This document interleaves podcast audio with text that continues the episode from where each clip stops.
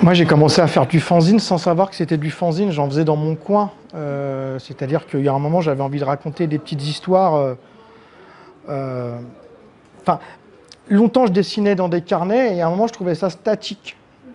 Mais j'avais, à ce moment-là, je ne sais pas quel âge, peut-être peut-être 20 ans, mais j'avais absolument pas grand-chose à dire. Et je travaillais dans un magasin de reprographie. Et je, vois un jeune homme qui vient tous les midis, assez discret, et qui euh, photocopie ses dessins, et qui les met dans un sens bien précis sur une feuille, qui plie, qui l'agrafe, qui découpe, et il met une agrafe, et je me rends compte que c'est un livre. Et puis alors à force, euh, je parle avec lui, et je lui dis qu'est-ce que c'est? Il me dit bah, je fais des fanzines.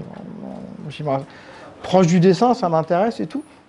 Le type s'appelait Paul Pomès, je crois. Et C'était magnifique ce qu'il faisait. Et en fait, il faisait ce petit fanzine pour donner des nouvelles à sa famille, qui, était, euh, qui habitait euh, dans le sud, et lui euh, travaillait à, Paris. Et je me putain, mais c'est incroyable ce qu'il fait. Il fait un livre, en fait, ce couillon. Et, et c'était à chaque fois super beau, me demander des papiers. Alors, forcément, j'allais en sympathie avec lui. il m'expliquait. Puis un jour, il me dit, attends, je vais te montrer un truc. Et il me sort un fanzine de Laurent Lolmed, qui s'appelait ENC, Extrait naturel de carnet, je crois. Et là, je prends une claque monumentale et où Laurent racontait par son dessin et euh, par sa mise en scène sa vie. Quand il allait faire ses courses à Carrefour, il revenait, que les paquets c'était lourd, qu'un jour il a laissé des carottes euh, longtemps dans sa voiture et que ça faisait une odeur. Enfin, et je me dis, mais c'est ça qu'il faut que je fasse. Quoi. Et, ça, et je me suis dit, bah, j'y vais. Et puis je vais raconter euh, ce qui se passe autour de moi et chez moi. Et c'est comme ça qu'a commencé le fanzine. Et du coup, eux me disent qu'il y a d'autres gens qui font ça ailleurs. Parce que naïvement, c'est pas que je pensais être le seul, mais je me dis, je savais pas. Et je découvre après un magazine qui s'appelle Jade, qui était le magazine, euh, un magazine de bande dessinée qui était vendu en, kiosque, qui était par Six Pieds Sous Terre. Et ils avaient une rubrique à l'intérieur qui s'appelait euh, le top 20, 20 VAIN, quoi. Et là, ils répertoriaient tous les fanzines euh, français, européens et mondiaux. Et là, j'ai commencé à envoyer des fanzines à d'autres, en commandant d'autres fanzines. Et je me suis rendu compte qu'on était une. Enfin, pas, pas une famille, mais une sorte de communauté. Et, fabriquer son fanzine, l'envoyer, était une dynamique, moi, qui me plaisait bien euh, dans ma vie de salarié. Et c'est comme ça j'ai- rencontré des gens comme Jonathan Larabi, qui, publie maintenant, qui, fait l'illustration, mais aussi des gens comme John Porcellino, des choses comme ça, des écoles, quoi. Et ça me dynamisait, et j'en faisais un tous les mois. Et puis un jour, Six Pieds Sous Terre euh, m'a dit bah, écoute, euh, est-ce que tu viens à Angoulême? Alors, je disais pas du tout. Après, je m'organise, donc je vais à Angoulême pour vendre mon fanzine. Et à ce moment-là, il me dit bah, nous, ça nous intéresse que de faire un livre avec toi. Alors, j'étais hors sol parce que j'avais jamais vraiment imaginé ça. Et c'est comme ça qu'est sorti en vrac, où ils ont fait une sélection des, des, des- des planches à peu près potables.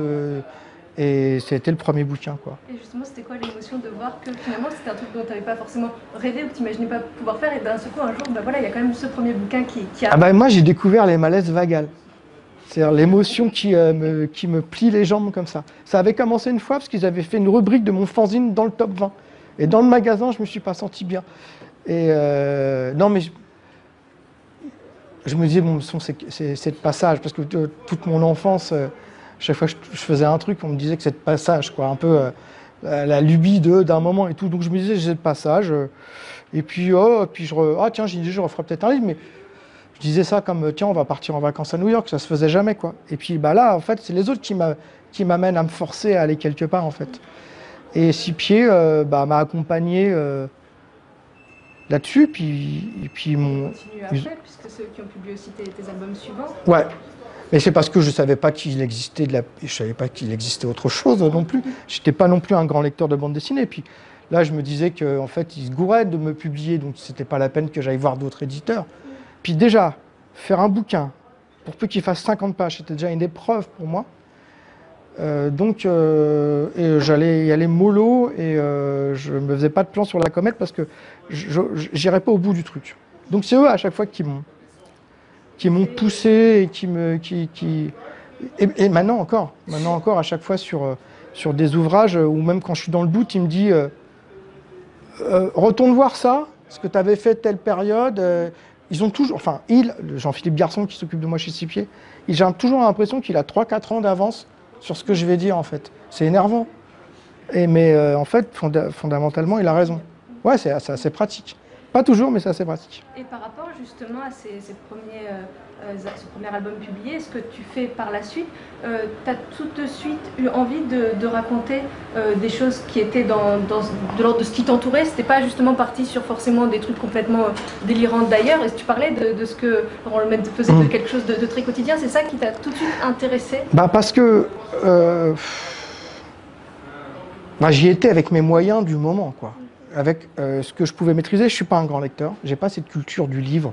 Euh, je lis pas. Je lis pas. C'est un truc que j'aimerais. Hein. J'aimerais avoir ça à Noël, avoir cette passion du, livre. Euh, tous mes potes ils lisent, ils sont cultivés. tout moi, je suis une quiche. Je lis France Football et l'équipe, quoi. C'est tout. Donc j'ai fait avec ce que j'avais chez moi et puis. Je commençais vraiment à apprécier les discussions que j'avais avec mes potes. Je pensais qu'il y avait du contenu et puis pour parler des quartiers populaires d'où je viens, je trouve qu'on était à une période où on n'avait pas encore d'identité. Enfin, d'identité. Il, y avait plein d'identités qui mélangeaient tout ça, mais on n'avait pas encore de culture de la nourriture, du food. On n'avait pas encore vraiment. On avait juste une culture un peu style racaille. C'était seul le truc à peu près. Et je me disais, bah, il est peut-être possible de raconter mes dimanches euh, barbecue avec eux et les parties de football euh, ou euh, les copains qui m'appellent pour déménager un frigo à 4 heures du matin ils se se rendent pas compte qu'on va être bruyant, mais il faut le faire parce que demain ils bossent. Enfin, c'était parler d'un quotidien et je maîtrisais, tout était en bas de chez moi, donc ça m'a semblé évident de parler de ça, quoi. Et justement, c'est ça, c'est ce que, tu fais qui te, vaut le qualificatif aujourd'hui beaucoup du dessinateur de la banlieue. C'est quelque chose que tu comprends, c'est quelque chose qui t'agace, l'un n'empêchant pas l'autre, ou c'est quelque chose que voilà que tu prends comme ça parce que effectivement tu, dessines et tu racontes ce qui t'entoure et il se trouve que tu habites dans les quartiers populaires, donc tu racontes ça. Comment est -ce que tu prends ça? Bah, je, fais toujours attention euh, euh, quand même à ce que je vais dire sur le sujet. Parce que quand, quelquefois je peux être approché par un éditeur, quand ils veulent que je raconte une histoire sur les quartiers, ils aimeraient bien que ça commence par des voitures qui brûlent. Et c'est pas vraiment ce que, ce que j'ai envie de dire. Après, j'ai bien compris qu'il fallait mettre des gens dans des pochettes plastiques, pour pas dire des cases. S'ils veulent dire que je suis de la banlieue, c'est leur problème. Là, je vais sortir un, livre euh, chez un éditeur. Euh, j'ai cru, j'ai vu le dossier de presse, j'ai cru qu'ils avaient compris que c'était une histoire d'homme et d'amitié plus qu'une histoire de banlieue. Mais en même temps, la banlieue est prédominante, hyper forte, donc tu ne peux pas leur enlever ça. C'est à force de faire des livres et de faire attention à ce que je dis euh, que ça prendra peut-être. Je ne me formalise pas avec eux, de toute façon, après, c'est ce concept du média, il faut mettre des éléments de langage, tac, tac. Je fais juste attention quand on dit une connerie sur un des livres. Par exemple, quand La Petite Couronne est sortie, il y avait un mec qui avait réduit à dire c'est des chômeurs qui vont chercher des armes pour se défendre après les attaques euh, de Charlie Hebdo. Donc là, pour le coup, moi qui bouge jamais une oreille, j'ai appelé mon éditeur, il m'a dit Ouais, je suis assez d'accord.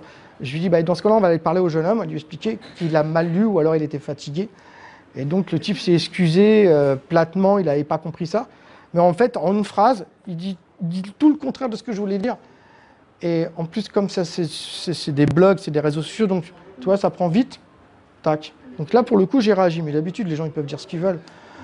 C'est qu'ils n'ont pas vraiment lu le, le, fond du truc, quoi. Ou alors je me suis mal exprimé l'idée de, décrire en parlant des, des, relations humaines, et c'est vraiment ça euh, ce qui fait la force de, bah, de tous tes albums, c'est ce que tu dis, c'est-à-dire, c'est bon, le lieu, il se trouve que c'est dans les quartiers populaires, mais c'est vraiment les interactions entre les bah gens, c'est l'humain qui, qui t'intéresse. Moi, c'est tout, c'est vraiment, euh, c'est bah, moi, ma vie, elle est, elle est, elle est, elle est, elle est liée. Euh, enfin, moi, c'est l'humain, c'est les, les, émotions et les, et les contradictions, et c'est l'intérêt qu'on se porte entre nous, et et c'est aussi euh, l'apparition de la médiocrité dans une situation. Tout ça, tout ça, ça m'intéresse. Après, le quartier, il est là, parce que j'y habite, donc tout le décor est à disposition. Donc, euh, c'est pas besoin, j'ai pas besoin d'aller ailleurs. Quand je fais un livre avec Daniel Cazenave euh, et que je parle sur l'humain, l'intérêt c'était qu'il me propose une ville ailleurs que, le, les quartiers, mais, mais foncièrement, c'est une histoire d'humain euh, où on voit apparaître les mille profils euh, qui traite du quotidien. Mais il y a aussi peut-être cette idée, quand tu dis les gens ont besoin de mettre dans des cases, et le fait de dire Gilles Rocher est le dessinateur de la banlieue, c'est que quelque part, il n'y en a pas beaucoup d'autres qui dessinent forcément la banlieue. Et la banlieue, sa parole, d'ailleurs, on, l'a vu dans, l'expo qu'il y avait à Angoulême, mmh. euh, il, y a beaucoup, il y avait une bande-son euh, de l'exposition mmh. avec du rap, et c'est vrai que c'est, en tout cas, on a l'impression plus les rappeurs qui aujourd'hui, qui avant, racontaient ces, quartiers populaires. Aujourd'hui, qui est la voix de, ces quartiers? En tout cas, toi, ça t'a marqué bah, justement. Qui est, la, qui est la voix, en fait Enfin, il y a il y a quand même, enfin, ouais, qui est la voix. Enfin, déjà, je connais très, très, peu de gens de banlieue qui, qui, euh, qui, euh, qui identifient quelqu'un de précis pour dire il pense la même chose que moi. Je ne euh, vois pas qui. Après, moi j'ai grandi avec la musique de banlieue, ça a été une, ça a été une résonance pour moi. Quand je parle d'NTM un petit peu comme ça, comme une obsession, c'est parce qu'à ce moment-là, leur discours et leur état d'urgence, leurs mots, comment c'était positionné, c'était pour moi. Euh, euh, je, je, les ai pas pris, je les ai pris juste pour des haut-parleurs. Après, on prend, le, on prend le travail de Jamel Debbouze. Il y a un moment, euh, quand il fait le travail du comédie show là, le, qu'il fait dans le théâtre, ouais, j'étais voir plusieurs fois. Euh, alors, c'est pas forcément des choses qu'on voit toujours à la télévision, mais il y a des mômes qui viennent de banlieue et qui, qui se reprennent le, langage de chacun euh, tout en travaillant sur la corporation, mais ça tient, ça tient le truc. Quoi. Il, y a, il y a plein de messages qui viennent de la banlieue, mais euh, il y a plus d'infos euh, anxiogènes qui viennent de la banlieue. Donc c'est difficile de, de, faire apparaître un truc. Puis des fois, ils font sortir un mec du chapeau et on se rend compte qu'à terre, c'est une crapule. Donc j'ai l'impression que les quartiers, bah, les quartiers ça, ça a quoi 50, 50 ans, 55 ans maximum. Donc c'est un jeune bébé en fait. On n'est pas, en région PACA qui a une histoire forte et qu'il y a plein de trucs à dire. Euh, mais, euh, et, puis, et surtout, c'est que, c'est que depuis la nuit des temps, en France et surtout dans les quartiers, on a un goût, un goût sur le blasphème. C'est-à-dire dès qu'il y en a un qui monte un petit peu plus haut que la moyenne, tout de suite on le sabre. Euh, tout de suite, il y a un truc, l'axe de réussite est compliqué, et tout de suite par les gens de banlieue. Moi, dans mon quotidien, mes voisins savent que je fais de la bande dessinée, mais il n'y a pas de je ne déborde pas sur le sujet. je fais très peu d'actions autour de chez moi. J'ai envie d'être tranquille. Quand j'ai gagné le prix au Festival d'Angoulême, j'ai eu des messages comme quoi, ça y est, pour moi c'était tranquille, il fallait que je déménage. Mais quand est-ce que j'allais changer de voiture? Donc il a fallu leur expliquer qu'on ne gagnait pas d'argent avec le Festival d'Angoulême, et que c'était plutôt précaire qu'autre chose. Euh, donc je, suis très, très discret sur le métier. Et par rapport justement à ce, premier prix Angoulême qui était pour euh, TLMP, euh, TMNP, ouais. euh, ta, ta, mère la pute, justement, comment est-ce que tu peux nous raconter un petit peu la, la genèse de, de, de, ce livre? Ça part toujours euh, de l'envie justement de, de, raconter ce que nous entend. Là, pour le coup, c'est plutôt l'enfance, euh, l'adolescence, et qui effectivement se passe encore une fois dans un quartier populaire, mmh. mais qui résonne avec effectivement toutes les autres adolescences n'importe ouais, C'est l'histoire. Euh, c'est pour ça qu'il y a eu le prix aussi d'ailleurs. Bah, j'espère, j'espère que c'est pour ça. Ouais, j'espère que les gens ils ont, ils ont vu que c'était des, des, des pré-ados qui rentraient dans le monde de l'adulte par euh, la violence et par le mensonge. Euh, c'est une histoire qui se passe dans mon quartier où j'ai grandi. Euh, c'est de l'autobiographie à 95%. Ça aussi, alors c'est un livre qui est arrivé comme ça. Hein. Je, je sais pas, j'ai commencé, je l'ai commencé à l'écrire un jeudi et après j'ai jamais arrêté. Il n'y a pas eu de plan d'action. Euh, j'ai juste appelé mon éditeur, je lui, ai dit, je lui ai dit, je suis en train de faire un livre qui s'appelle Ta mère la pute. Il m'a dit ouais super, continue. je lui ai dit bon voilà. Et euh, donc déjà la façon de le raconter, j'ai pas fait d'autres livres de cette façon parce que tout le monde dit ah, on aimerait bien un truc comme Ta mère la pute. Je sais pas comment j'ai fait. J'ai écrit tout d'une phrase, il y a presque, il n'y avait pas de ponctuation. Euh, en plus, ça parle de mon enfance. J'ai détesté mon enfance, mais alors d'une force. Euh, euh, quand je retourne dans mon quartier où ça s'est passé, mes parents habitent toujours dans le même appartement dans l'histoire. Je fais des angines blanches là-bas, je ne supporte plus.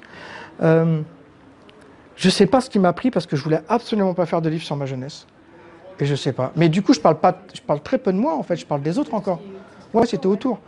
Je crois que j'avais des croquis des, immeubles de mon enfance et je trouvais ça encore statique, inintéressant. Et euh, j'ai commencé à me dire, tiens, je vais raconter des histoires au milieu de tout ça. Et puis après, j'étais voir mon père et je lui dis, euh, pour les besoins du croquis, des croquis, je lui dis, te rappelles s'il y avait des arbres et tout là? Et il n'a pas su, s'arrêter. Il m'a raconté plein d'histoires et donc plein d'anecdotes sont remontées à moi et des histoires euh, qui ont forgé le fait d'être euh, adulte un peu plus jeune que prévu. Et euh, et puis voilà, les histoires sont montées une par une et ça, s'est tenu comme ça. Et après, il a fallu décider de, de raconter euh, le, ce drame de cette façon ou pas. Parce que, parce que je- le fait de raconter ça, je mets en, je mets en cause, des, enfin je mets en cause, je mets en image des gens, Puisque dans cet album, il y a Ah oui, pardon. Décès d'un camarade. euh, d'un enfant, d'un enfant. Et donc, euh, d'ailleurs, dans cette scène-là, si on regarde bien, tout à coup, tous les enfants se ressemblent. Il n'y en a aucun qui est différent. Euh, donc, il fallait que. Parce que je voulais pas. Moi, je donnais mon avis et eux ne pouvaient pas donner leur avis. Ils n'allaient pas le faire un livre derrière. Ou, euh, Donc, c'était. Il y a eu juste cette scène où il fallait, que je fasse attention. Et puis, et puis je lui dis, bah, je vais le fais à ma façon. Et puis, on verra bien comment ça se passe. Et puis, bon, j'ai réglé ce problème-là. Puis après, j'ai fait la suite. Mais euh, je sais je crois qu'à ce moment-là, j'avais vraiment envie de faire de la bande dessinée et tout ça, et je me suis dit, bah, vas-y, fais ça, quoi. Et puis ça résonne. Et c'est pour ça aussi que du coup, dans... il y a donc cet album, Ta, Ta mère l'a pu, et on peut voir ça comme une suite avec Temps mort et ensuite euh, La petite pointe. Je sais pas si toi tu, tu vois comme ça, mais c'est vrai que ça fait différentes époques euh, de la vie qui se, qui se suivent forcément. Bah oui, parce que Tu-. Je raconte comme je raconte euh, mon quotidien, là, dans la, petite couronne, je raconte les débuts de mes 50 ans, en fait. Comment euh, je suis euh, déjà...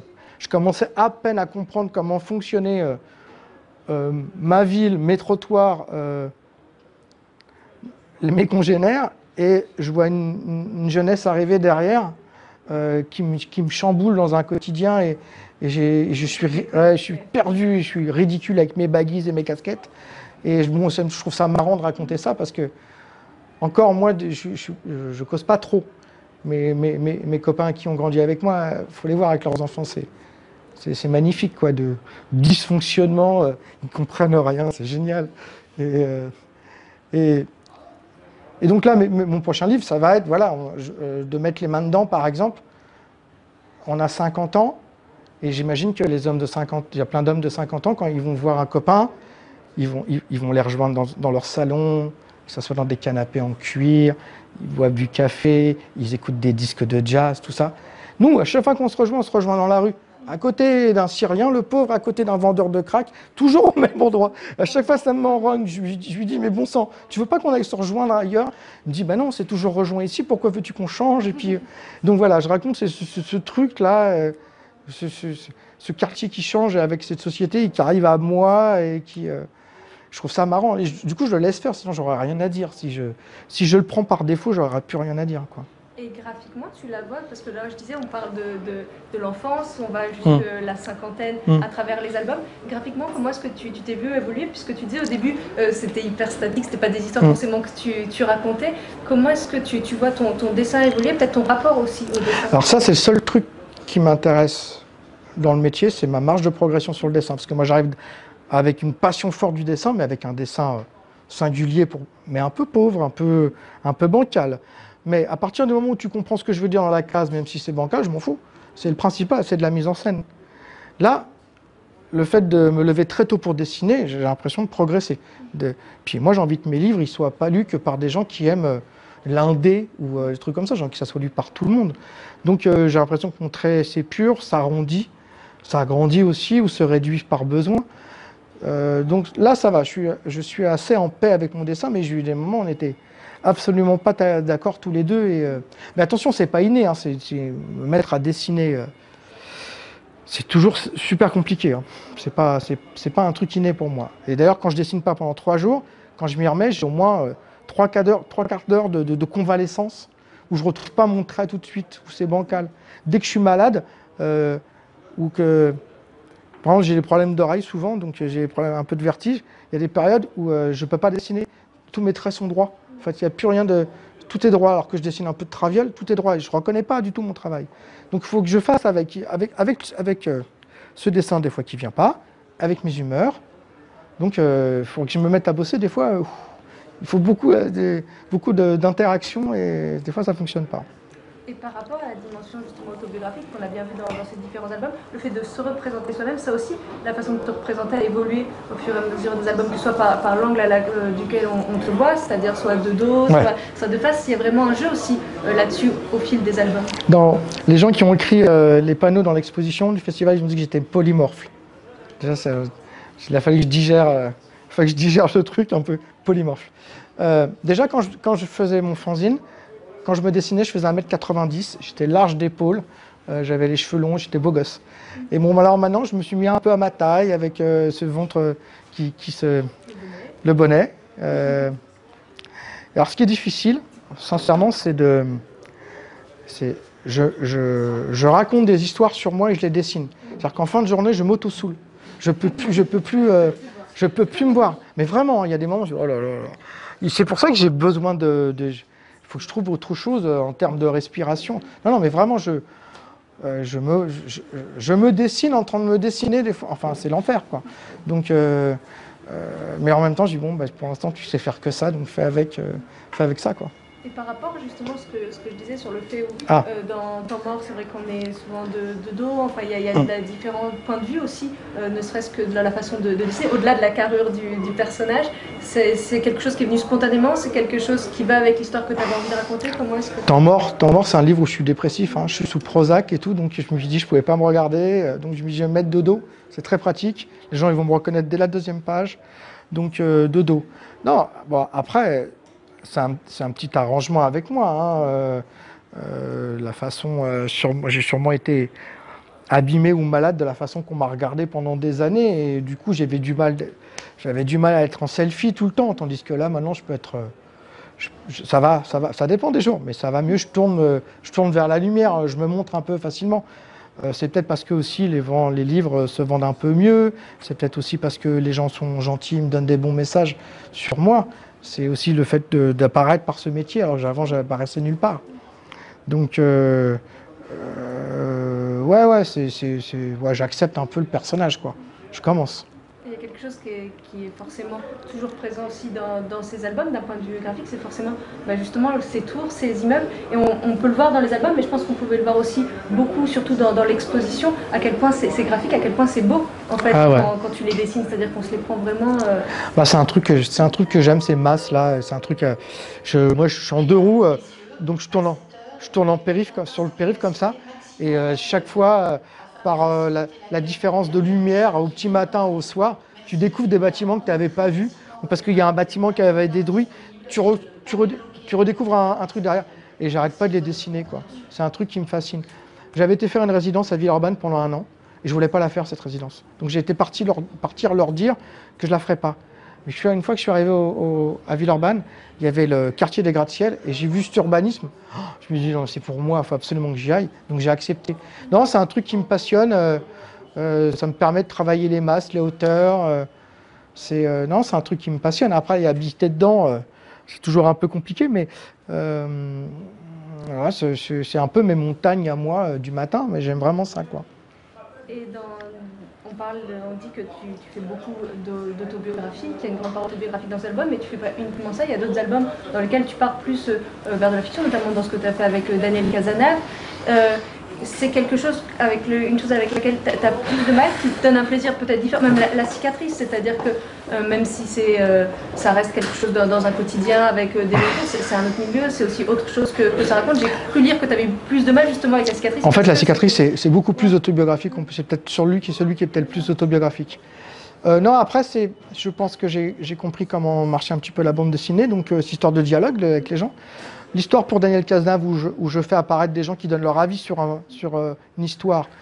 Euh, je- là, je me suis rendu compte que je l'avais commencé à la dessiner. J'aurais pu la faire en banlieue. Je me suis dit, ça aurait été tout de suite cliché dès la troisième page. Et je me dis, après, euh, la médiocrité humaine qui, juge les gens sur tout et sur rien, ça, se passe n'importe où. Donc je préférais que ça soit traité dans une ville ailleurs qu'un quartier populaire et euh, traité par quelqu'un d'autre. Et du coup, ça donne une résonance plus importante à ce livre-là, je trouve. Mais est-ce que c'est quelque chose euh, qui, qui t'intéresserait ou qui t'intéresse absolument pas, justement, de partir sur quelque chose de, de plus euh, fictionnel Ou en tout cas, est-ce que c'est quelque chose où tu. Voilà, ça vient pas comme ça, mais pourquoi pas plus tard Ou en même temps, est-ce que c'est quelque chose qui t'intéresse, mais tu dis, bah non, là maintenant, j'y arrive pas, ou en tout cas, j'ai pas forcément faut, le faut quand même toujours que ça parte d'une base là, euh, une base personnelle. Par exemple, là, il y a une histoire qui me, qui me, qui me, qui, me prend un peu la tête. C'est raconter par mon intermédiaire l'arrivée du graphe en France. C'est hyper prétentieux, on est d'accord. hein. Mais il y a eu quand même des dates précises et à force de rencontrer des gens, tu, euh, tu te rends compte que certains ont, eu un crew ils ont commencé à taguer et marquer cette époque. Et et raconter ce, parcours de jeune, et quand est-ce que tu t'arrêtes, quand est-ce que tu continues avec ça. Donc ça, c'est un peu une fiction en fait. Mais je, je serai encore peut-être le passe-plat. Mais c'est pas sûr.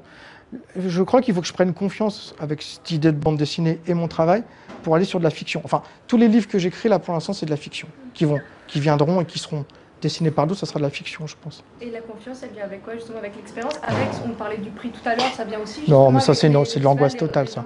Non, ça c'est ça, ça, c'est l'horreur. C'est l'horreur. Euh, non, c'est pas l'horreur, mais euh, peut-être qu'à un moment, mon dessin qui va bien et, euh, et deux trois messages gentils sur le livre, bah, ça me suffit. et puis me rendre compte que je peux continuer à faire ça il y a 2-3 ans, j'avais, après, la, après la cicatrice, j'avais plus rien à dire. J'avais plus, et puis on, prenait la tête avec moi. Avec TMLP, les quartiers, les enfants qui meurent dans les quartiers, la violence dans les quartiers. Donc j'ai dit, voilà, on va calmer un peu tout ça. J'avais rien à dire sur euh, mon quartier à ce moment-là. Donc euh, après la cicatrice, je tournais autour des trucs. Bon, euh, je sais pas, la revue dessinée arrivait, donc je fais un truc un peu pour la revue dessinée. Et puis et puis malheureusement, les attentats arrivent. Donc du coup, euh, et là, ça m'a, ça m'a énormément euh, secoué. Et j'ai recommencé à parler à ce moment-là de, de mon quartier parce que ça bousculait aussi euh, mon quotidien et, et, les quartiers populaires. Donc ça m'a fait réécrire sur le sujet. Mais ouais, je sais pas d'où vient cette confiance. C'est bizarre, non? Elle n'a pas duré ça. C'est pas bon signe ça. Et justement, tu, parlais euh, des attentats qui avaient réactivé quelque part aussi l'envie de, raconter des choses. Et c'est notamment ce sur quoi tu travailles, le projet sur lequel tu travailles aussi actuellement, où c'est appelé, pour le coup, appelé le Bataclan, où ça a déclenché en tout cas l'envie de, raconter cette histoire. Je sais pas si tu peux nous en dire. Ouais, ouais, ouais oui, oui, parce que je pense qu'il va pouvoir sortir ce, livre. ah bon, comme tout le monde. Hein. Après Charlie Hebdo, bien sûr, on a été comme ça. On les jambes coupées, le souffle court. Euh, et euh, je me suis rendu compte que j'ai pas après Charlie Hebdo, non, oui après Charlie Hebdo, j'ai pas parlé du tout. Je parlais, même je voulais même pas parler aux gens, mais je les, je les, je les, bousculais pas. J'étais, euh, j'étais enfermé dans mon truc. Puis le temps passe, donc je fais, je fais intervenir dans la petite couronne un peu l'histoire de Charlie Hebdo. Je sais où, j'étais à ce moment-là et mes, copains qui comprennent pas pourquoi je vais pas, je vais pas au, mouvement qu'il y a eu le dimanche pour rendre hommage et tout ça. Et puis après, il y a le Bataclan. Et là, je me suis, là, je me suis dit, euh, il faut qu'il se passe quelque chose dans ma vie parce que je, je, vais, sais que je vais pas être bien après. Et, euh, toute la nuit, je gamberge. bien sûr, je vais faire un livre. Je parlais de ça. Et en fait, je, décide de, me mettre à la trompette. Donc le lendemain matin, sur le bon coin, je cherche un mec à Colombe qui vend une trompette et j'achète une trompette et je joue de la trompette. Mais alors, je joue pas de la trompette, je souffle dans cette trompette, hein, comme un bourrin, quoi, sans, sans intérêt. Ouais, ouais. Problème de voisinage au bout de deux jours. Euh, alors avec les vannes, ah bah attends, laisse, laisse tomber l'artiste, il s'y remet. Et, euh, et donc, je raconte un livre comme ça où je vois mon entourage, donc qui parle sur ce qui s'est passé avec la douleur du truc. Donc tout le monde parle sauf moi. Moi, je braille dans ce truc-là. Je poète partout. Et en fait, là, je suis en train de l'ancrer, je me rends compte qu'à la 15e page, déjà, tu rends dingue tout le monde, même le lecteur, je vais le rendre dingue, au bout de 15 pages. Et, euh, parce que euh, les gens disent des trucs, et, des trucs, des fois, ils disent des trucs euh, qui sont dégoûtants, et puis des fois des trucs sensés, des trucs. et moi, je poète, quoi. Et donc, tout le monde dit, mais tu manques de respect à tout le monde. Et donc, voilà, je, je, raconte ça pendant. Alors, là encore, pour trouver un éditeur sur ce genre de trucs, a priori, si ça va, ça va, ça va le faire. Ouais, non, mais ils ont dit, non, mais vraiment, tu parles jamais et tout. J'ai dit, bah non, c'est le but que je parle jamais, c'est que c'est les autres qui parlent autour. Et, euh, ouais, ou je sais pas. Mais, ouais, ouais, ça m'a donné envie de réécrire et. Euh, mais j'aurais pas assez d'une vie pour euh, dessiner tout ce que j'ai dans la tête. Donc c'est bien, il y a plein d'autres auteurs, donc je, leur donne des, du grain à moudre à tant soit peu qui, comprennent ce que je veux dire à ce moment-là, ouais, ça, me rassure de travailler avec eux. Et puis c'est quand même un métier un peu sclérosant, tu es un peu chez toi, pas faire germinal, mais tu es, un peu, es un peu tout seul dans ton truc. Euh, soit tu n'as pas forcément les bras qui. Hein, un peu, es un peu seul euh, avec tes ennuis. Moi, si je viens leur expliquer que j'ai un problème euh, sur une case, ils vont me regarder, ils vont dire, s'il te plaît. Quoi.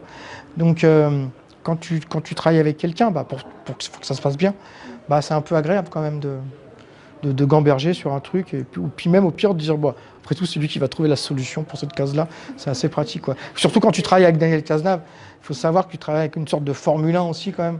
Parce que moi, j'ai envoyé le scénario le 18 juin, et le 18 juillet, il m'avait rendu toutes les planches. Quoi. Une sorte de toxicomane comme ça. Moi, ça m'a blessé longtemps. De... si je l'avais fait. Ah, c'est très intéressant, il a un planning comme ça. Il dit par exemple, lundi, je vais faire 4 pages. Mardi, je vais faire 4 pages. Bon, tu dis déjà, il, est audacieux. Mercredi, je vais faire 3 pages que j'emmène ma fille chez le dentiste. Et en plus, il le fait. C'est-à-dire qu'à la, fin de la, à la fin de la semaine. Non, non, c'est pas pour nous ridiculiser. C'est juste en plus qu'il le fait. Donc, ça, en plus, ça apprend à, travailler. Et puis, quand il vous envoie les planches, il n'y a pas un coup de Tipex derrière. Hein. C'est clé en main. Quoi. Donc, euh, moi, ça, ça, me permet d'apprendre et de me dire qu'il y a encore du chemin. Quoi tu réussis à te mettre non. tu travailles, tu travailles comment justement euh, pour, euh, pour faire Est-ce que tu, tu, te dis voilà je vais faire une planche? Est-ce que c'est quand ça vient je me mets ou Parce que tu disais j'ai repris le goût de me lever pour me dire je vais le faire. Je me lève à 5h du matin pour me dire tu as toute une journée pour travailler. Mais si à 14h tu sonnes à ma porte pour aller faire un match de foot, je vais aller jouer au foot avec toi. Alors, donc, il y a un moment, j'ai. Bon, en même temps, il faut quand même. C'est hyper important de se déployer avec ce métier parce que tu as mal partout sinon. Donc, euh, non, mais s'il faut aller déménager un frigo, je vais déménager le frigo. Donc j'essaye de leur dire, les gars, parce que puis pour tout le monde, je suis à la maison en fait un peu. Donc euh, j'ai besoin des câbles. T'as besoin des voilà, as besoin des câbles pour démarrer ta voiture. Euh, euh, non, j'ai pas de. J'aimerais bien avoir ça à Noël, quoi, une sorte de, de rigueur de, travail. donc je commence très tôt pour pour essayer d'avoir une longue journée pour au moins travailler travailler la philo au moins 3-4 heures, quoi. Mais ça va mieux qu'avant. Hein. c'est pour ça que je suis assez confiant. Je pense que je peux passer en troisième là j'ai fait un bon trimestre. Et tout à l'heure, tu disais quand tu jouais de la trompette, il y a aussi hmm. euh, l'artiste, qu'est-ce qu'il fait encore? Il y a aussi, on le voit dans, les albums, ce qui s'appelle Picasso. Il m'appelle euh, toujours Picasso. Comment est-ce que justement, c'est le rapport euh, à l'artiste, justement C'est une catastrophe. Tu disais, je crois au début, tu t'essayais de leur dire, et puis bon, maintenant tu laisses couler. Tu... Je me rappelle quand j'ai sorti en vrac le premier, je disais, bon, quand même, je sortais un bouquin. En dehors de moi et mes parents, c'était quand même un peu. Et donc je leur dis, je sors un livre, il est à la Fnac, les gars, un peu, allez-y, quoi. Je s'en foutais totalement. Je, bah, je vais vous l'offrir. Je le mettais sur l'orné, puis il partait sans et tout. Bon. Et puis un jour, je les vois revenir. Euh, bah, je les attendais sur un banc.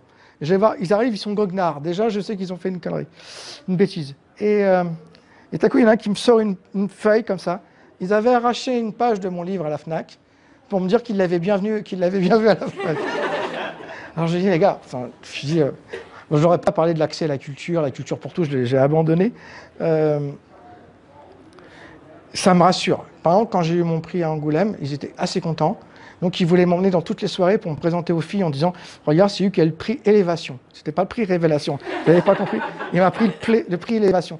Donc, je me retrouvais dans la fête, euh, des fêtes bidons, euh, fête du judo de Sarcelles. Tiens, je te tu mon pote, il dessine prix élévation cette année, c'est lui, festival. C'était n'importe quoi. Donc, j'en rigolais, ça me mettait de la pêche et tout. Non, euh...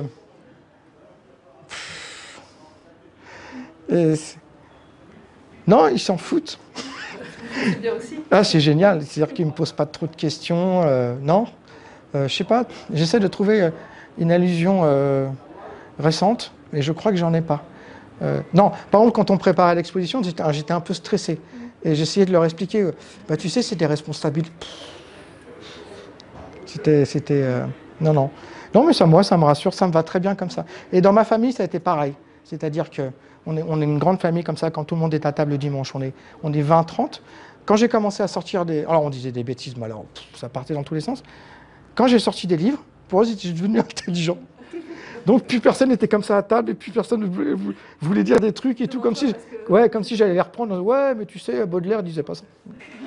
Je leur disais, mais non, écoute, enfin, pour eux c'est mystérieux, et même pour mes parents c'est mystérieux de ce que je fais là. En plus. moi j'arrête de travailler, et euh, je fais un livre qui s'appelle euh, TMLP, quoi. J'annonce à mon père, j'arrête de bosser. Je vois son nez qui tombe dans l'assiette et tout. Euh. Donc il a fallu rassurer tout le monde. En fait, j'ai pas fait d'effort pour les rassurer. J'ai juste travaillé longuement. Hein, je pas, je comprends pas vraiment tout ce qui se passe. Alors leur expliquer en plus, pour moi, c'est compliqué. Et là, on parlait des, albums, mais on parlait de En vrac, le tout premier fanzine que tu as fait. Ça aussi, tu as, continué à, en faire C'est quelque chose qui, t'apporte quelque chose d'autre, qui, te plaît qui te... Ben, le fanzine, c'est génial. Tu te lèves un matin, tu fais un fanzine, quoi. Là, j'ai fait un fanzine, là. J'ai fait en vrac un hors-série. Parce qu'à Angoulême, j'ai revu des gens euh, avec qui j'ai commencé et qui faisaient du fanzine. Et donc euh, j'ai eu un peu d'émotion parce qu'on on a pris 20 ans dans le truc un peu. Donc, euh, et pour l'exposition, le seul truc qu'on n'a pas réussi à faire, mais c'est une histoire de timing, on voulait faire un fanzine gratuit pour tout le monde. Donc on n'a pas réussi à le faire. Donc je me suis dit, je vais faire un fanzine derrière en ressortant. Et euh, bon, bah alors maintenant c'est un peu différent, tu le vends sur le net, c'est pratique, euh, c'est- ça fonctionne. Non, c'est un truc, t'as- c'est un 16 pages. Euh, je regarde, tiens, j'ai 8 pages là, j'ai 2 pages là.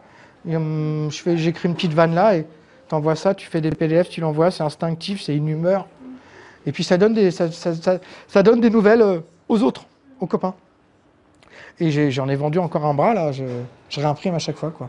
Du coup, ça m'a donné envie de refaire du fanzine. Quoi. C'est vrai que c'est quelque chose, bien sûr, c'est pas forcément, enfin, c'est pas être édité par, un éditeur, mais c'est quelque chose pour quelqu'un qui a envie, qui dessine, qui a envie de raconter quelque chose. Il y a moyen, si tu veux le faire, tu peux publier ton, ton fanzine et il n'y a plus qu'à, entre guillemets. C'est le, c'est le, ouais, c'est, c'est d'où fais-le toi-même, quoi. Moi, c'est souvent ce que j'essaie d'expliquer euh, aux, gens, euh, surtout aux jeunes, quand je vais dans les écoles et qu'ils me demandent des conseils. J'ai pas grand-chose à leur dire. Sauf qu'en plus, enfin, le seul truc que je leur dis, perdez pas de temps, quoi. Enfin, tu- je vous explique comment on plie un papier, on fait un fanzine. euh, faites du papier, quoi, puis distribuez, ça crée une dynamique, euh, euh, ça reste dans la poche, c'est, c'est instinctif, une humeur, un truc, un message. Ou, euh, bah, c'est pas forcément du dessin, tu peux faire ça avec des photos ou du texte construit, quoi. C'est du papier. Moi, quand dans ma boîte aux lettres, je reçois un fanzine, j'attends ça avec impatience à chaque fois de. tu, prends un mec comme Max de Radiguez, euh, le type il publie, il publie, mais euh, il te fait toujours un fanzine par-ci par-là, et le truc il se tient à chaque fois. Quand je reçois un de ces fanzines, c'est toujours la même émotion euh, quand je les recevais et qu'on se connaissait à peine. C'est un truc instinctif. Alors, on va, je sais pas si c'est un truc de punk ou de rock ou je sais pas quoi, mais c'est instinctif, quoi. Faut, faut le faire, quoi.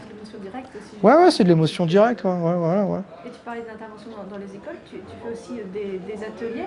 Euh, Qu'est-ce qui se joue par le dessin? C'est-à-dire que euh, tu disais, euh, le dessin, effectivement, c'est plus raconter une histoire et avoir, savoir où on va aller plus que, que le dessin en lui-même.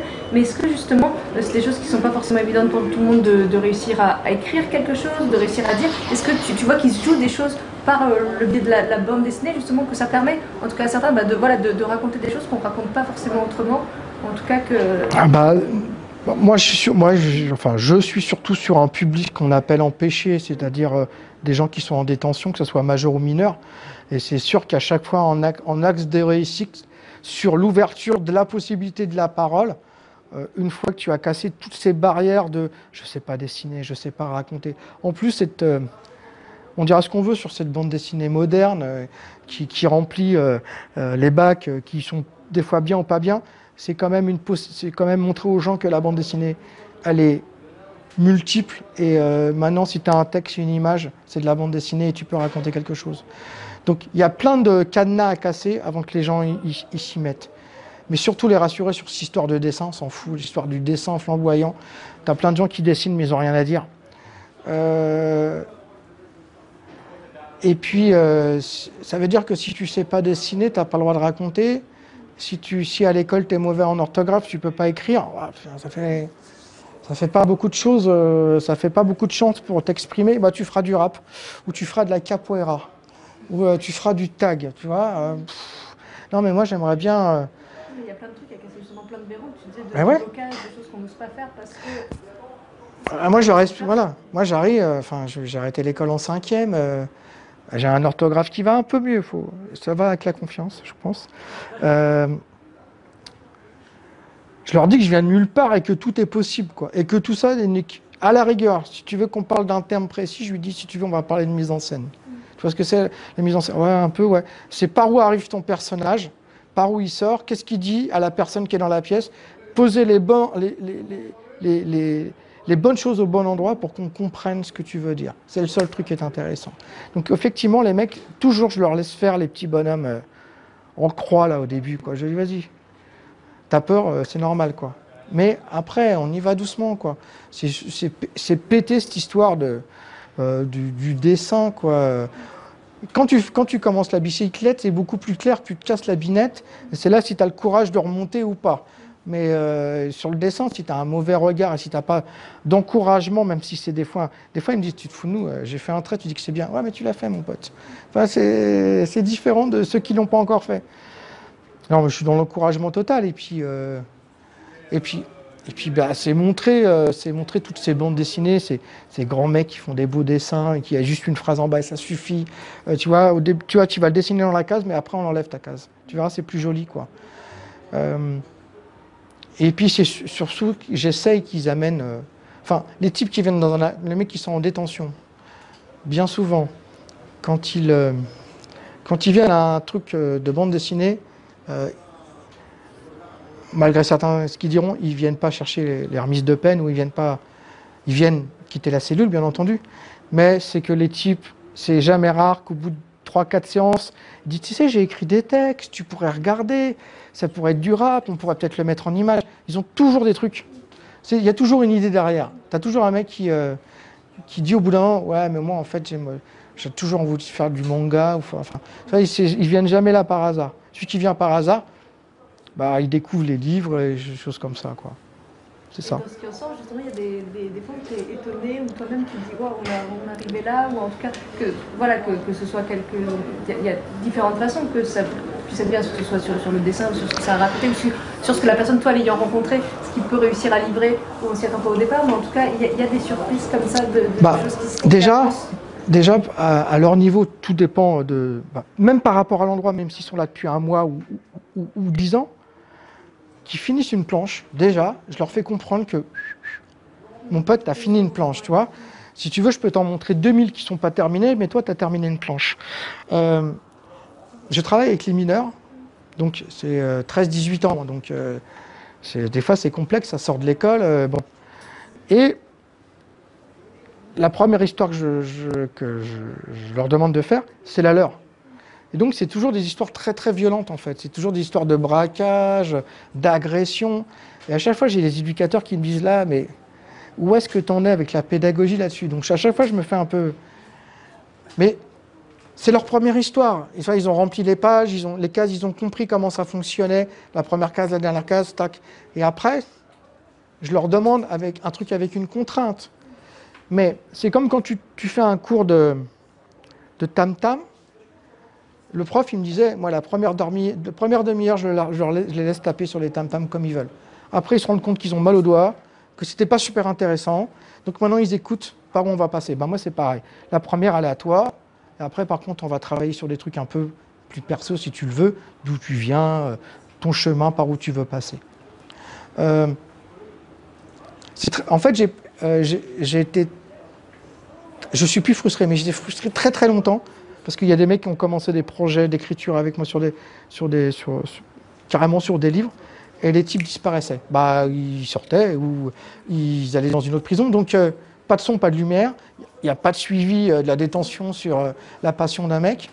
Donc, j'ai vu deux, trois types qui avaient, qui avaient un potentiel, surtout sur ce qu'ils avaient à dire, avec un dessin très, très minimaliste, mais ça suffisait. Mais après, les mecs disparaissent. Et puis, il y a un autre enjeu euh, pour eux, c'est la libération. Donc, euh, je ne vais pas les faire chier en disant. Euh, puis en plus, j'ai quand même pas leur promettre une, une, possibilité d'édition, vu que le truc est précaire, je ne vais pas les remettre dedans. Quoi. Donc, non, je, me concentre vraiment sur, qui, sur un objectif qui finisse un truc, qui commence un truc et qui finisse un truc. Là, maintenant, j'ai un atelier du lundi matin. Mais ce n'est pas un atelier de bande dessinée, c'est moi, j'y vais travailler et eux viennent avec leur projet personnel. Donc en fait, on est une vraie rédaction. On a fait un journal qui s'appelle Pour la peine, et on se met à la disposition de la détention, et on parle de sujets qui s'intéressent à la détention. Mais tous les dessins des gars sont...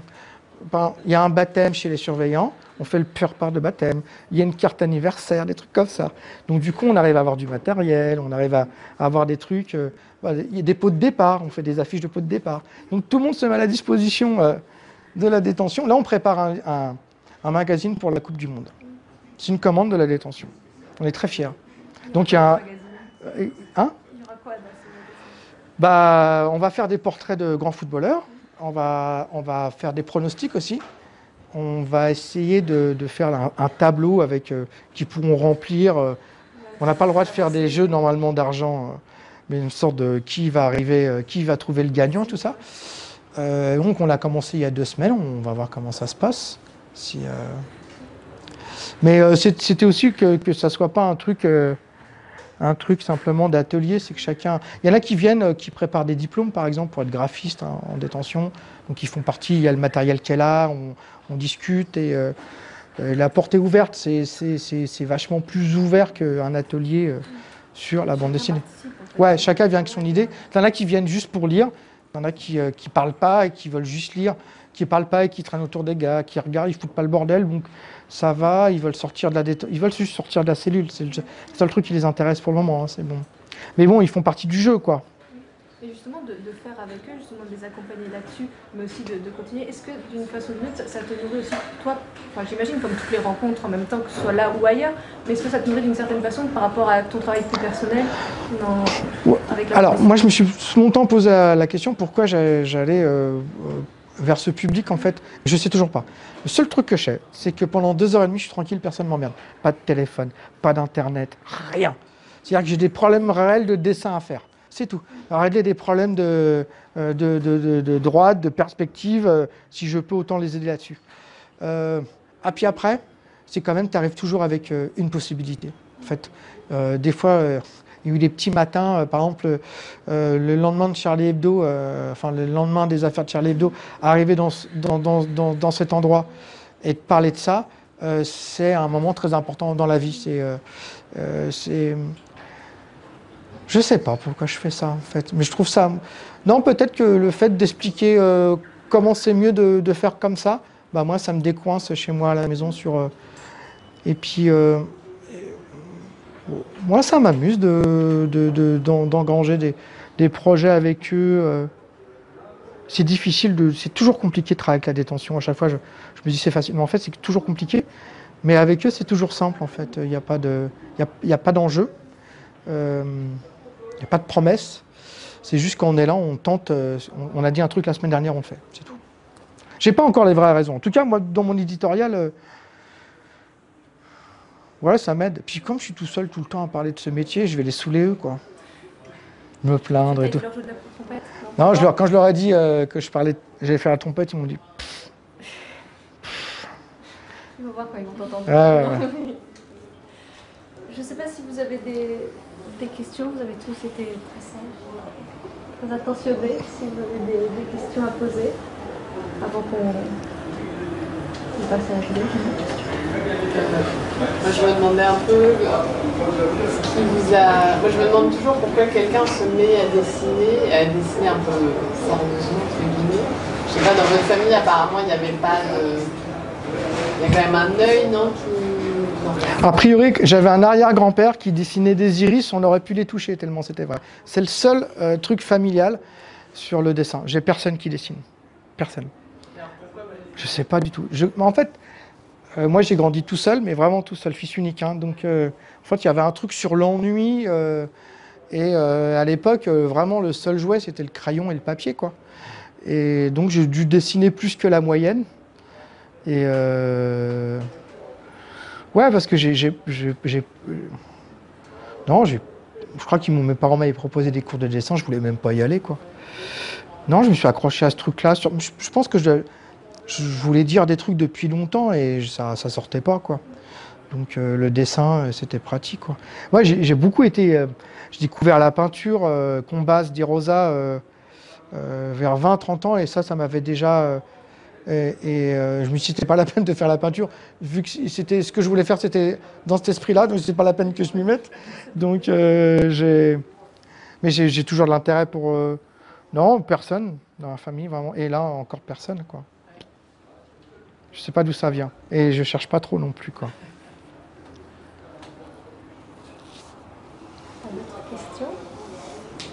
Je sais pas, l'éducation de ton, ton, ton œil, ton, ton, sens, ton goût artistique, tout ça, c'est. c'est- T'as l'air de dire au début que tu viens très loin de, de ce monde-là. Pas ouais? Maintenant, tu Ah man, man, je, je, lis, je lis pas de bande dessinée dehors, là, des peintures, des, des films, des machins comme ça, du foot. Ah oui. Ah oui. C'est le mouvement. ça. Ah, le foot, oui. Le, le- J'écoute la radio, j'écoute que des émissions de foot. Mais parce que c'est moins anxiogène que la radio classique. Tu as moins de mauvaises nouvelles dans le foot pour l'instant, à part Neymar. Enfin, bref.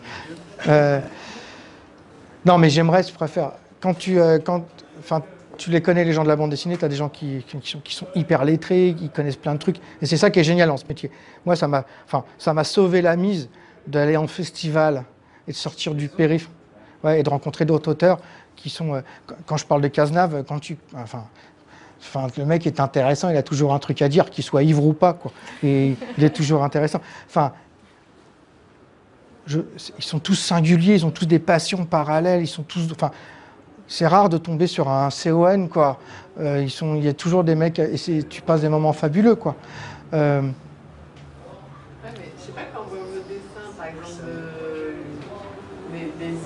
il y a un vrai, il y a un œil. Euh... Moi, je me suis dit, tiens, il a dû faire des études d'archi. Ah ouais de... Ouais, c'est ça. Les... ah ouais. Ah non, non, non. Euh... Je crois que ce que je suis.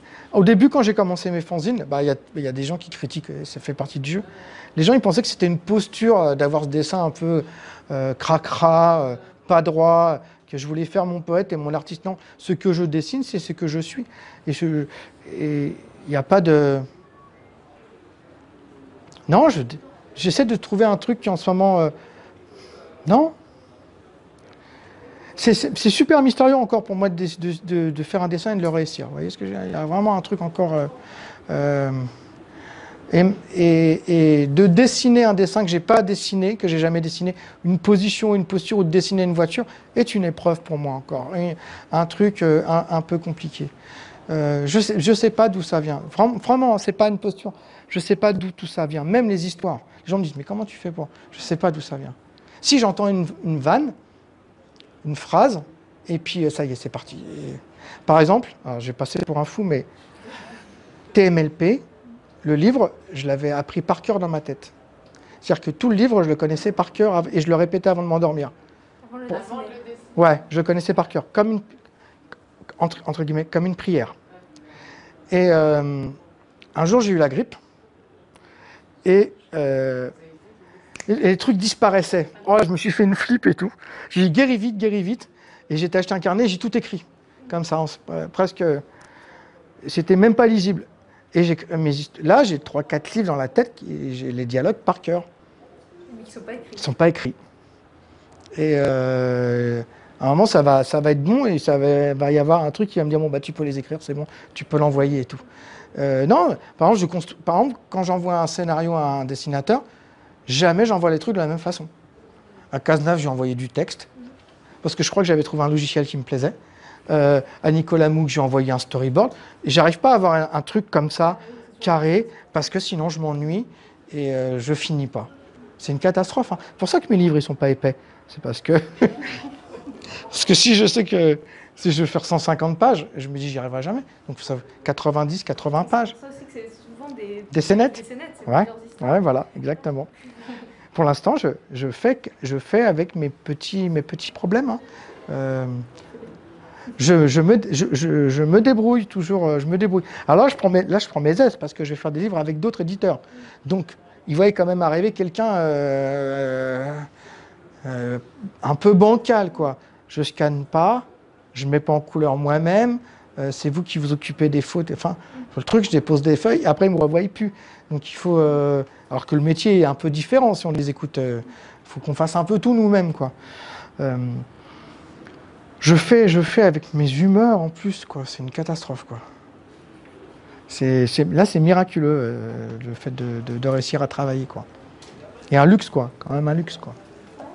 Bah, du coup, moi, je me posais la question à quel moment vous avez pu vous dire bah, j'arrête euh, ce que je fais à côté, je fais ça. Euh... Oh, mais c'est parce que le travail s'arrête. Enfin, euh, mon travail, enfin, ça arrêté. Je me suis retrouvé au chômage, quoi. Sinon, je serais encore, euh, je serais encore en train de travailler. Je me suis retrouvé au chômage, donc je cherchais un boulot. Et puis mon éditeur, il m'a dit. Ah, tu devrais... C'est inconscient ce qu'il dit en plus. Ah, tu devrais essayer, tu pourrais peut-être faire carrière dans le métier et tout. Bon, en même temps, euh, j'étais pas vraiment en forme, donc je me suis dit, ouais, je vais refaire un livre. Et je fais euh, euh, Temps mort. Et le truc, en fait, alors, il se vend pas. Hein. Il se vend, je sais pas, 1500 exemplaires, pas plus. Mais en même temps, je, commence à recevoir des messages des copains que je connaissais un peu qui me disent Ah, c'est vachement bien. Parce que là, je commençais à utiliser, les scénettes, tu sais, euh, euh, les, grands dessins. Et a priori, ça se faisait. Enfin, les grands dessins. Un dessin de bâtiment, puis après une scénette. Et a priori, ça se faisait pas beaucoup. Et là, je commence à recevoir des messages où les gens me disent Ah, c'est cool. Et ben, ça m'a suffi, moi, euh, ce truc-là. Et j'ai dit Bon, bah, je fais, je TMLP. Et pour le coup, ça résonne un peu TMLP. Et bah, j'enchaîne. Mais il est possible qu'un jour je sois obligé de retourner travailler à l'usine. En même temps, je suis peinard, il n'y a plus d'usine. Donc, euh, ils ont tout fait pour moi, quoi. Non, c'est précaire. Le seul truc qui me sauve, c'est que j'ai une éducation de salarié. Donc, euh, le sentiment d'embaucher le lundi matin, tu vois, tu vois, si dans la semaine, j'ai pas six rendez-vous pour euh, engager des trucs qui se feront pas, trouver des thunes, euh, je je suis pas serein. Donc, je suis quand même tout le temps sur le fil. Euh, mais, euh, là, ça va, mais dans, six mois ou neuf mois, plus personne. puis en plus, je suis pas un gros vendeur, donc quand même, tu es toujours sur, le truc, quoi. Mais les gens disent ouais, t'es libre. Ouais, t'es libre que dalle, quoi. C'est une, liberté qui coûte cher, mais si je peux me l'offrir, si je vois, je aller bosser 2-3 heures, euh, vider des caisses dans des camions, je le ferai, juste pour continuer à faire ça. Mais je le referai. Ça vaut le coup, quoi. J'ai tenté, euh, je le fais, quoi. Je le fais. Après, il faut aussi lisser sa vie euh, pour pas avoir de gros frais, quoi. Moi, tout mon argent que je gagne, ça va dans des appareils dentaires euh, en orthodontie pour les enfants, quoi.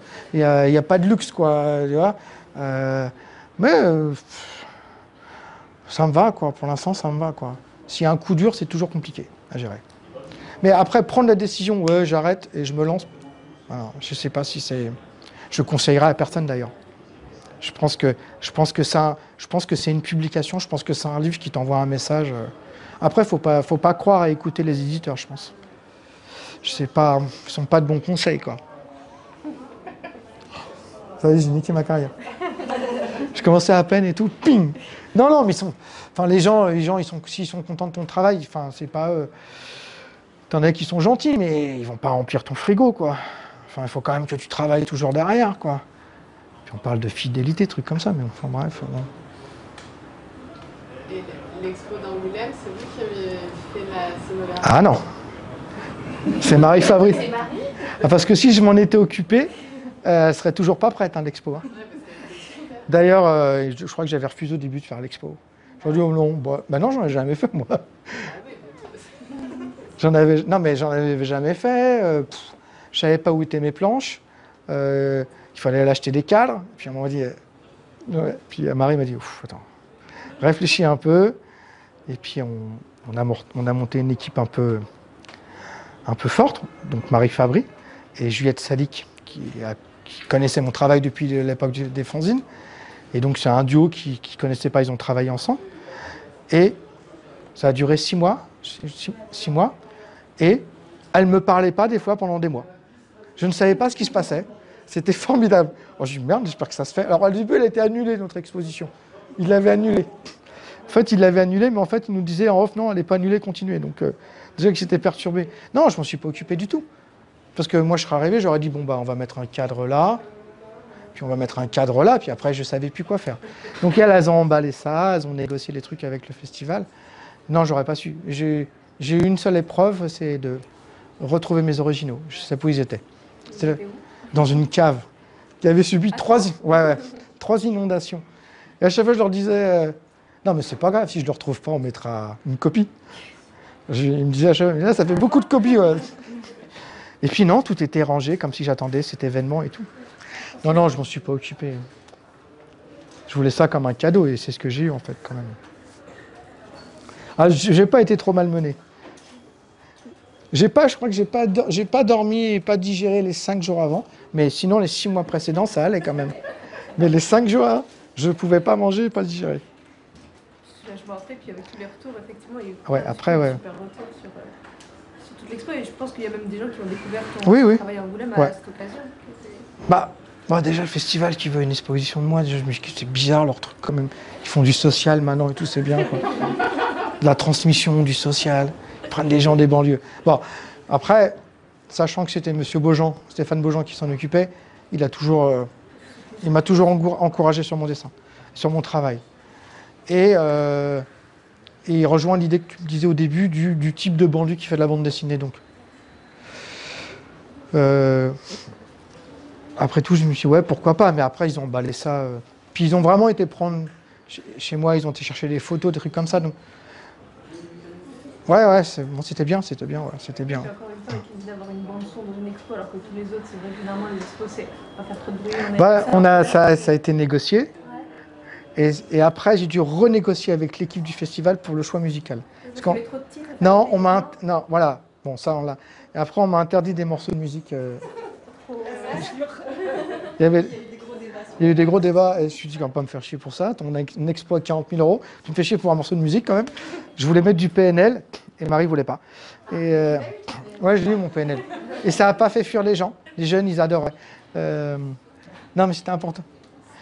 Euh, oui, oui, c'était. Bah, bah, cette musique, elle est tellement importante pour moi. Et en plus, euh, voilà, c'est un- pendant très longtemps, j'ai grandi avec des cousins qui me donnaient des morceaux, des disques, et ça me plaisait pas les masses. Pendant très longtemps, j'ai cru que j'allais grandir sans avoir de référence musicale. tu avais des gens à 14, 13, 15 ans, euh, euh, c'était Bob Marley, ils en étaient fans, ou ils étaient au Motorhead, ils en étaient fans. Et moi, j'aimais bien, mais et je me disais, putain, mais je vais, donc je vais être passionné par rien dans la vie, quoi, tu vois, rien. Et puis tout à coup est arrivé NTM. Et là, ça a changé ma vie. Je me suis dit, ça y est. Alors, j'avais pas pris le truc le plus simple de la Terre parce que les gens me disent, qu'est-ce que t'écoutes là? Parce qu'il faut savoir, les premiers trucs d'NTM, c'était beaucoup plus punk qu'on peut imaginer. C'était vraiment. euh, Enfin, fallait les voir sur scène. C'était. euh, Ça, se bousculait, quoi. Et moi, je suis, comme un, je suis un fan d'NTM comme les gens sont des fans de Johnny Hallyday, quoi. Euh, j'en suis, suis à ce ridicule-là, quoi, presque. C'est-à-dire que j'écoute le, voilà, voir, euh, j'écoute le Monde de demain une fois par jour, euh, comme des antibiotiques. Euh, chaque fois, je parle toujours de ça. Euh, j'en suis- un peu ridicule, mais ça fait partie de, ça fait partie de ma vie, quoi. Je crois qu'il y a un ou deux albums où euh, il y a un morceau entier euh, décrit. euh, dans mes livres, dans TMLP, il y a un morceau entier euh, où c'est ça qui est écrit. Je, voilà, je trouvais. Je ne pouvais pas m'identifier totalement à eux parce que ils étaient d'un autre quartier, ils étaient d'un autre département. Mais euh, ouais, j'ai trouvé que c'était pas mal. Il y avait un truc rock et, c'était ce, son qui, a- apparaissait. Ouais. Ça m'a fait du bien. Et encore maintenant. Enfin, j'ai été à leur concert là, il y a 2-3 semaines.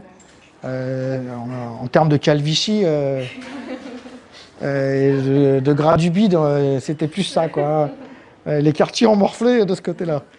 C'était assez, c'était assez émouvant de voir ces gens, enfin de nous voir, nous, à 50, 55 ans, tous, on se regardait avec de l'émotion en disant, bon, bah, en fait, on n'était pas seuls à écouter, euh, c'était blindé de chez blindé.